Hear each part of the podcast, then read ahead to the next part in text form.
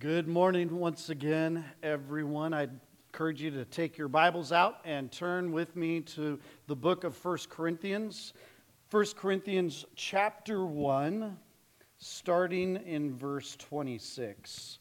First Corinthians chapter 1, starting in verse 26. That'll be our text today. And if you didn't have a Bible with you, there are Bibles underneath the seats in front of you, and you can take one of those out. And if you do not have a Bible, or you know someone that doesn't have a Bible, go ahead and take one of our Pew Bibles there and offer it as a gift to them, or it's our gift to you if you need a Bible. So, the 1 Corinthians chapter 1 verses uh, 26 to the end of the chapter, verses uh, 31 there is where we're at.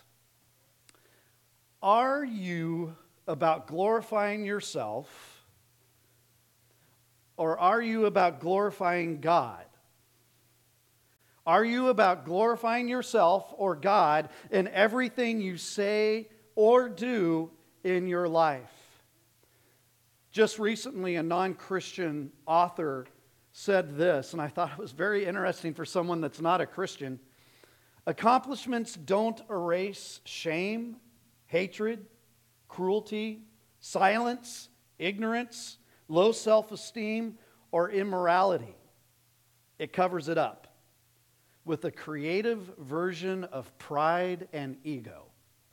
And that was a non Christian that said that. Well, pride causes a lot of things to go bad in life. Pride causes the wicked to lie about the righteous. Psalm 59 12 says, For the sin of their mouths, the words of their lips, let them be trapped in their pride. It's talking about lying there. A person who's proud is going to lie about others and even about themselves in time. They'll be, be trapped in their pride. They'll get caught in their own lies. Now, a person will usually lie to do what? Well, they usually lie to make themselves look better and to make others look worse than themselves. There's also in pride a bent towards violence, as scripture says in Psalm 73 6. Pride is their necklace, violence covers them as a garment.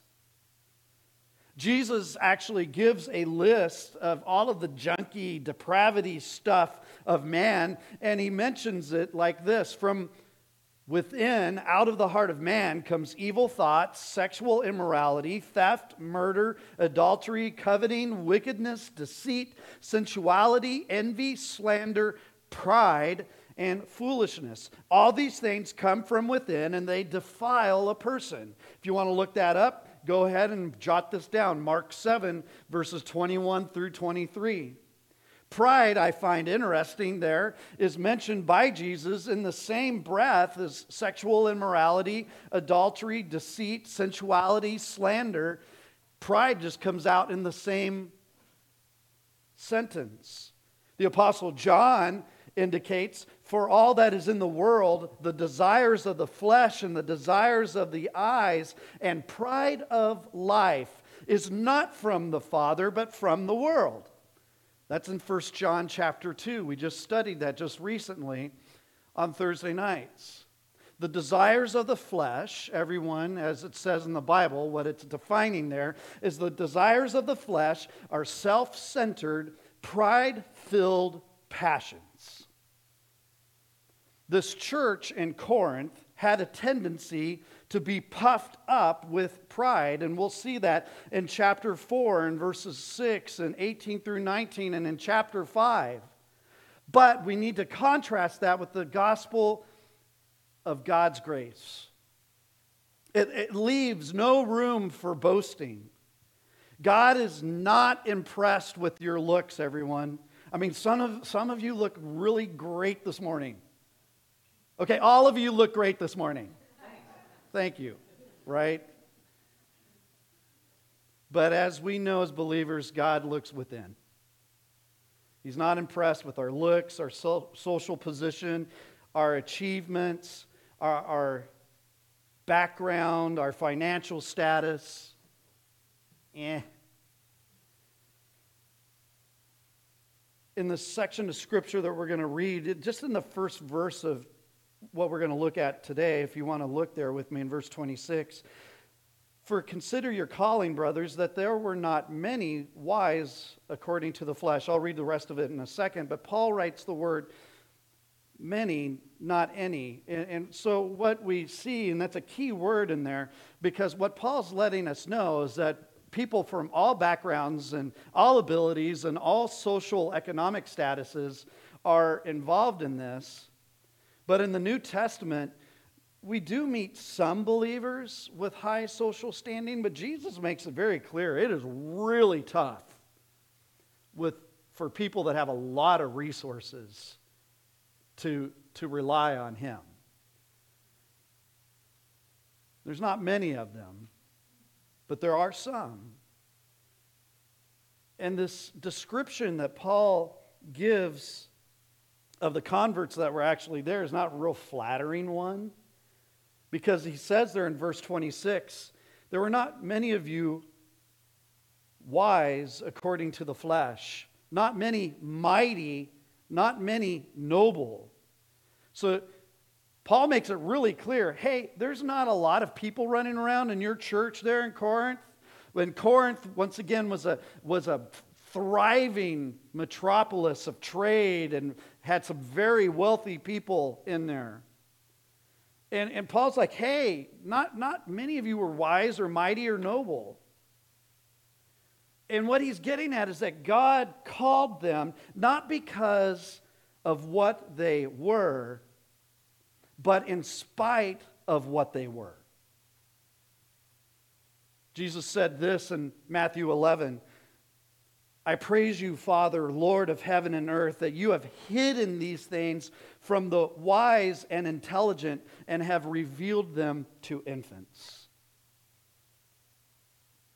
So, guess what? This church in Corinth was comprised primarily of just ordinary, terrible sinners, people.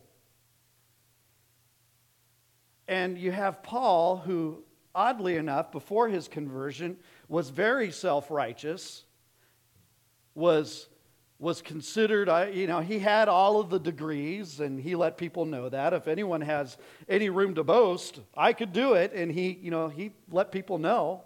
He had all the right degrees, he had all of the right teachers, he had the right mentors. But guess what? He had to give that up in order to go to heaven. Now, the people he was talking to for the most part, and I think this, you gotta, gotta picture this.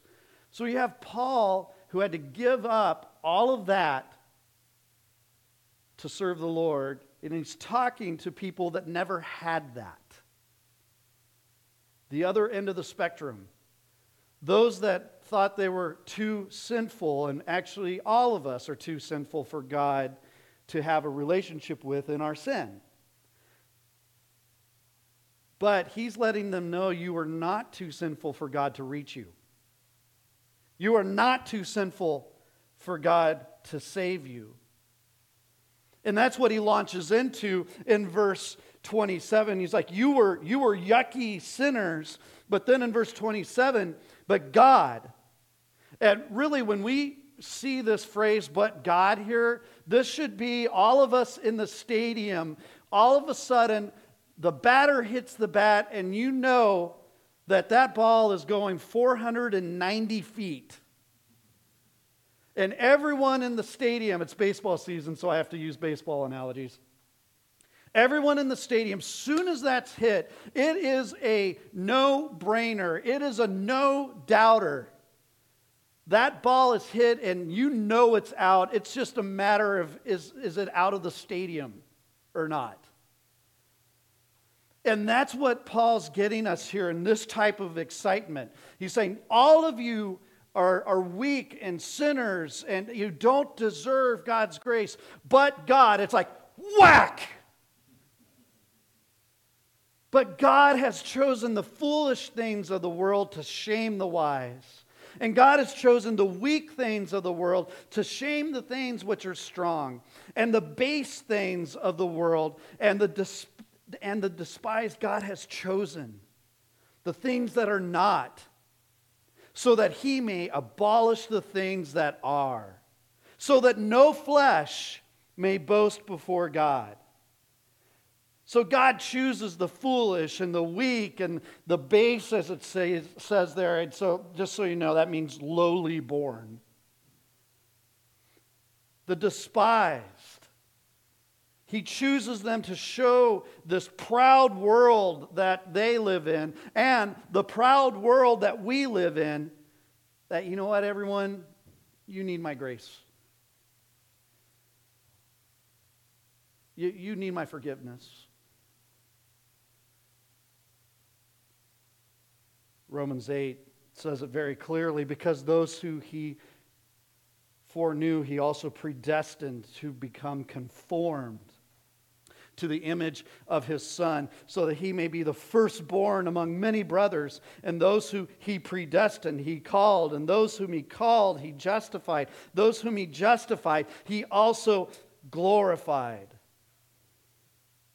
You know what, what's interesting is that this lost world admires birth and social status and financial success and power and recognition, but none of those are any guarantee at all for eternal life. It's only the calling of God.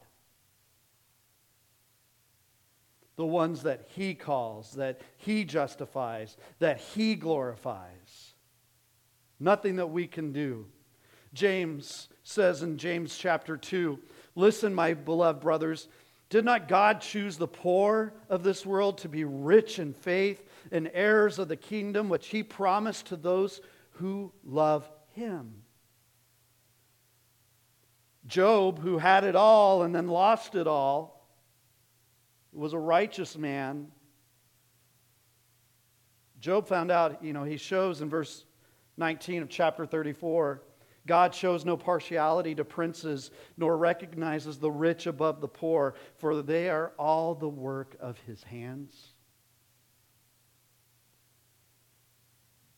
You see, the message and the miracle of God's grace through Jesus Christ confounds, puts to shame the high and mighty people of this world that think they got it all figured out. The wise of this world, jump online and you will see this. The wise of this world cannot understand how God changes sinners into saints. The, the mighty of this world are helpless to duplicate this miracle. You can see it in our cities. Many of the people that are leaders within the major cities that, that we live in around here are trying to change people in their own power from people that are weak and hurting to something different and it confounds them that what it does it's not working drive down any road and you can tell it's not working it confounds them. They cannot duplicate God's work.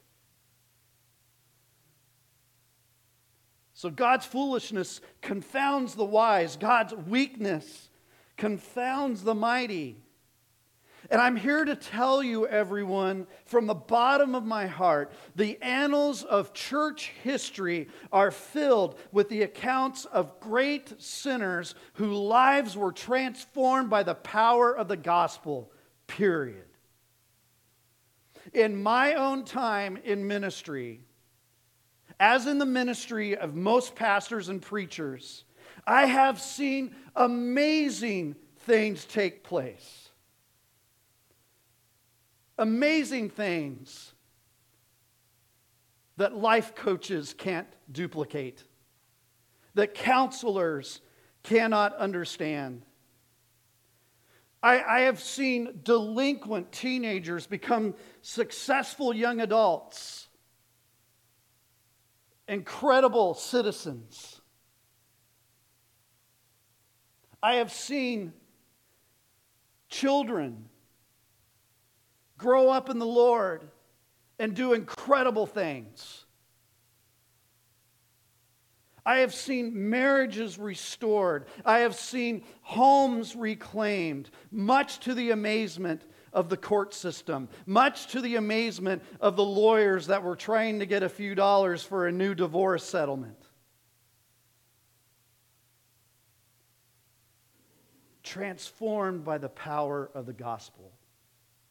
And that's what Paul's saying here. God reveals the foolishness and the weakness of this present world system by who he is. Salvation is wholly of God's grace. That's it.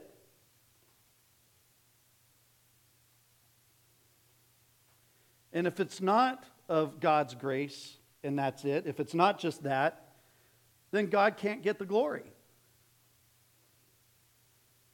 It is this truth that Paul wants to get across to the Corinthians here because they were guilty of glorifying men, as we had said last week. If, if we glorify people, and even godly people like, like Peter and Paul and Apollos, very godly people, if we glorify those people, we're robbing God of the glory that He alone deserves.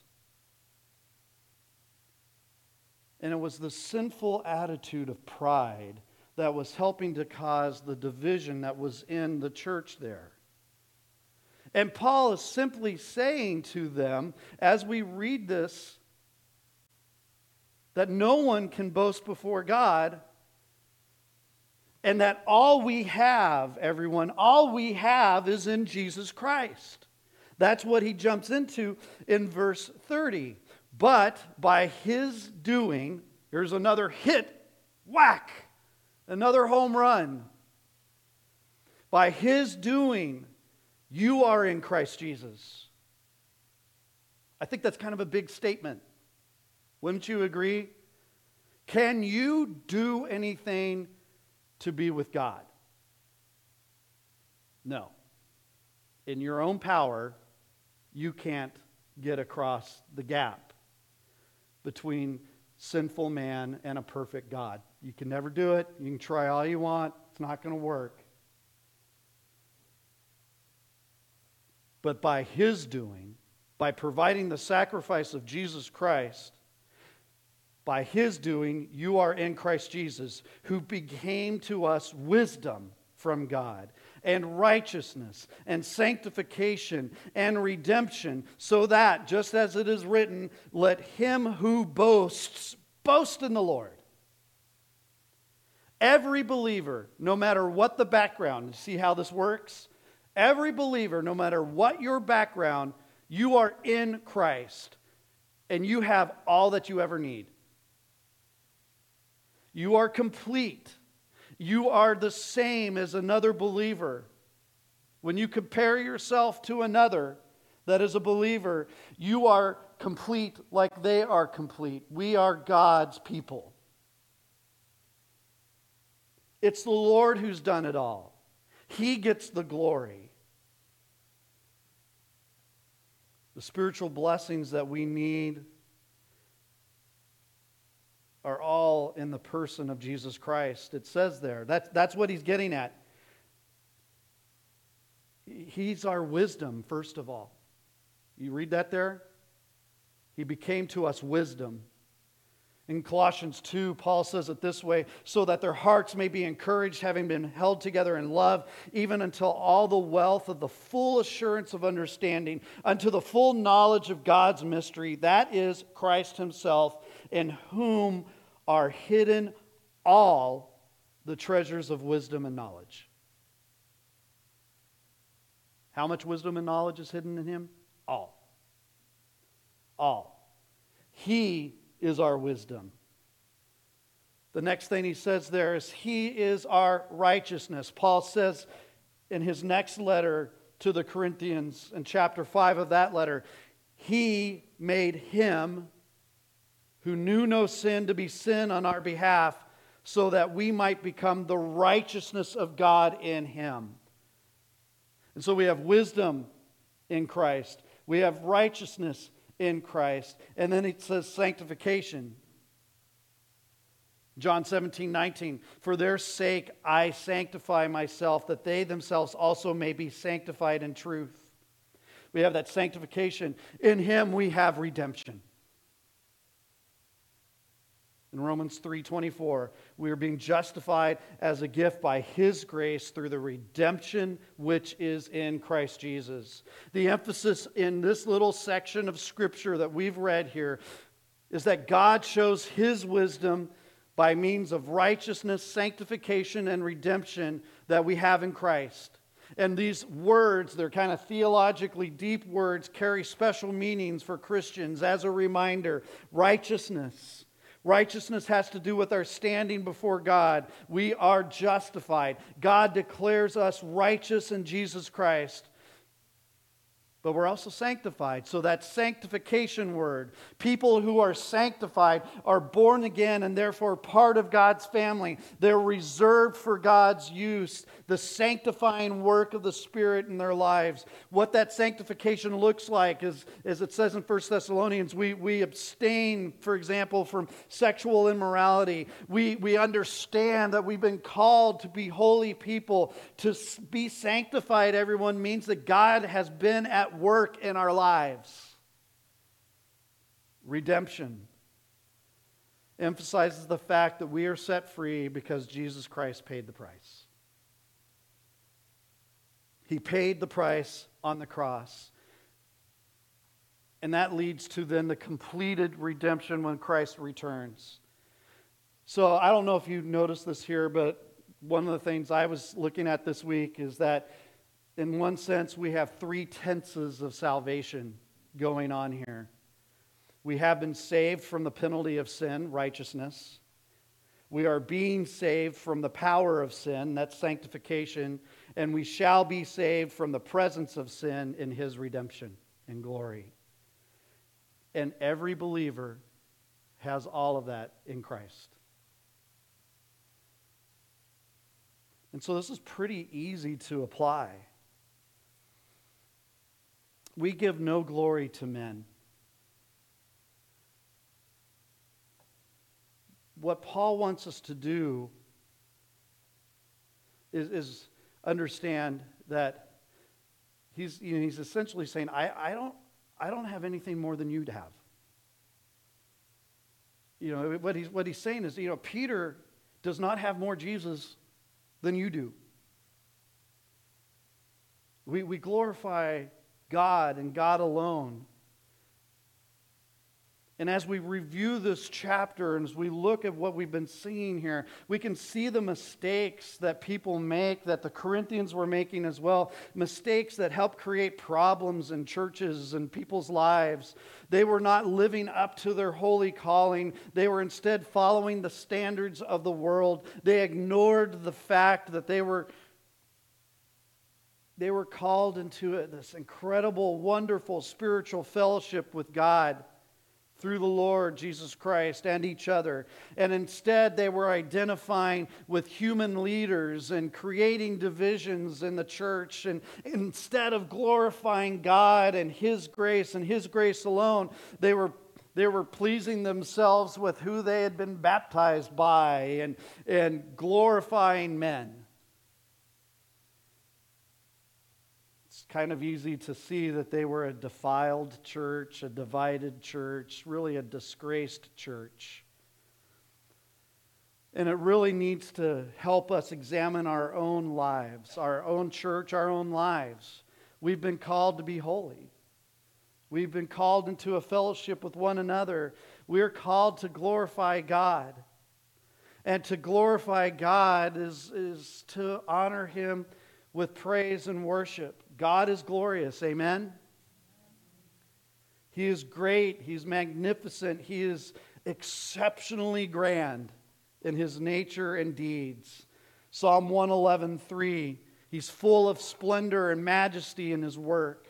And when we glorify Him and get our eyes off of ourselves and off of man, we acknowledge His greatness and splendor. We praise Him for it. When we give Him glory, as, as we are told to do, we direct our praise, our adoration, our thanksgiving, our worship to Him who is alone worthy. Scripture makes our responsibility to glorify God instead of man evident from cover to cover. What Paul is saying here is just a little snippet of what is evident throughout Scripture.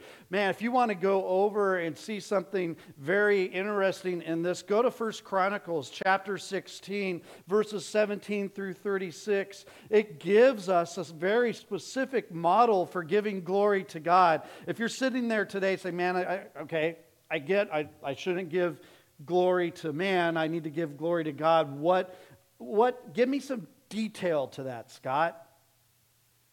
Give me some meat on the bones for what that looks like. Well, in 1 Chronicles 16, Asaph is installed as the chief minister before the ark of God, and David instructs him in the method of worship. He says, Give praise to the Lord in verse 8 of that section. Proclaim the greatness of God's name. Tell the whole world what God has done. Sing to the Lord. Glory, exalt his name. Rejoice in him. Seek out the Lord. Trust in his power. Remember all the Lord's mighty deeds. Ascribe glory and strength to him because it is his due. To, to ascribe is to think of as belonging or as a quality or a characteristic. We regard the Lord as possessing that glory, possessing that strength. It says to bring an offering to God. And in Asaph's time, the offerings were in accordance with the law of Moses. Today, where it's very clear we're to offer our bodies as a living sacrifice, holy and pleasing to God. This is our pure, true, proper worship, as it says in Romans 12. Worship the Lord in everything you do in verse 29 of First Chronicles there. Give thanks to God for his goodness and his love. Cry out to God for deliverance. You see, we need to understand what Paul is telling those in Corinth. The Most High God is the possessor of all true majesty. Glory is his by virtue of his nature. He rightly refuses to share it with anyone else. In Isaiah 42, I am the Lord, this is my name. I will not yield my glory to another or my praise to idols. By virtue of who God is, we have an obligation to glorify God at all times. Those who refuse to glorify God will face severe judgment, as witnessed by the example of Herod, usurping God's glory in Acts 12. If you want a graphic version of, of yuckiness of not giving God the glory and trying to get it for yourself, yeah, take a look. To glorify God, everyone, as Paul is mentioning here, is, is to glorify him, his attributes, praise his works, trust his name, obey his word. You got to need to remember that he is holy, that he is faithful, that he is merciful, that he is gracious, that he is loving, that he is majestic, that he is sovereign, that he is powerful, and that he is all above everything else. And that's just for starters.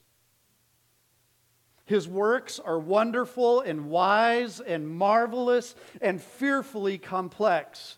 His word is perfect and trustworthy and right and radiant and pure and firm and precious. And I didn't make that up. Go look at Psalm 19. His salvation is astounding and timely and near. No matter how loud or wide we proclaim the glory of God, He is worthy of more glory.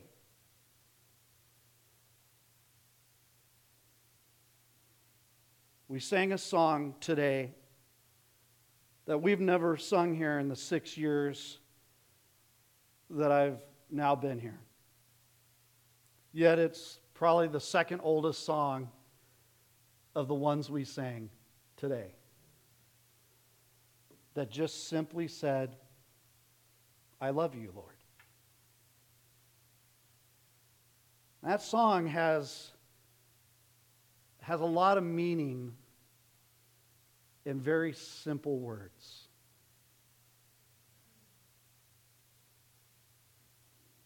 It was the song that was the first song I got to sing after being saved as a kid. So uh, I kind of remember it. Very easy to remember. But it's so rich in its simplicity of worshiping the God that's so complex and over all and in all and through all. You know, I, I love you, Lord. I lift my voice to worship you. My, my soul rejoices in that. He's my king. There's many other songs like that song written in 1875 that many of you may know To God be the glory. Come to the Father through Jesus the Son and give him the glory, great things he has done. It is very clear what Paul is, is getting at here. But by his doing, you are in Christ Jesus who became to us wisdom from God and righteousness and sanctification and redemption. Don't boast about anything else. Let him who boasts boast in the Lord. Amen? And maybe today you do not know the Lord. This would be a great day to start boasting in him by bowing your knee and saying yes to believing in Him and giving your life to Him. And for those of us who are saved, you can never raise your voice enough to praise His name. Boast in Him. In whatever you do, boast in Him We can glorify God with words of praise and thanksgiving. We can glorify God through our works of service. Jesus said, Let your light shine before others that they may see your good deeds and glorify your Father in heaven. We need to be bearing fruit for the kingdom of God, and that brings glory to Him. And you know what, everyone? Even in our manner of death, we can glorify God. Even in how we die, we can bring glorify, we can bring glory to him. Are you are you living for him? Are you giving glory to him and him alone? because He is our wisdom, He is our righteousness, He is our sanctification, and He is our redemption. Let's pray together. Lord, I thank you so much for this time together this morning. I thank you for your word. I thank you for the very, very clear and concise teaching here from Paul. that you are our wisdom and righteousness and sanctification and redemption in Christ. And we boast in the Lord, not in any person, not in anything, but in Him and Him alone. We sing and shout and think and do everything in our lives to glorify you because you have saved us. You've given us life. What a joy it is to be your kids. Thank you. And it's in Jesus' name we pray. Amen. Would you stand with me right now? I want to thank you for being here today. Just a quick reminder we've got the box in the back there for our prayer requests, for uh, the offering.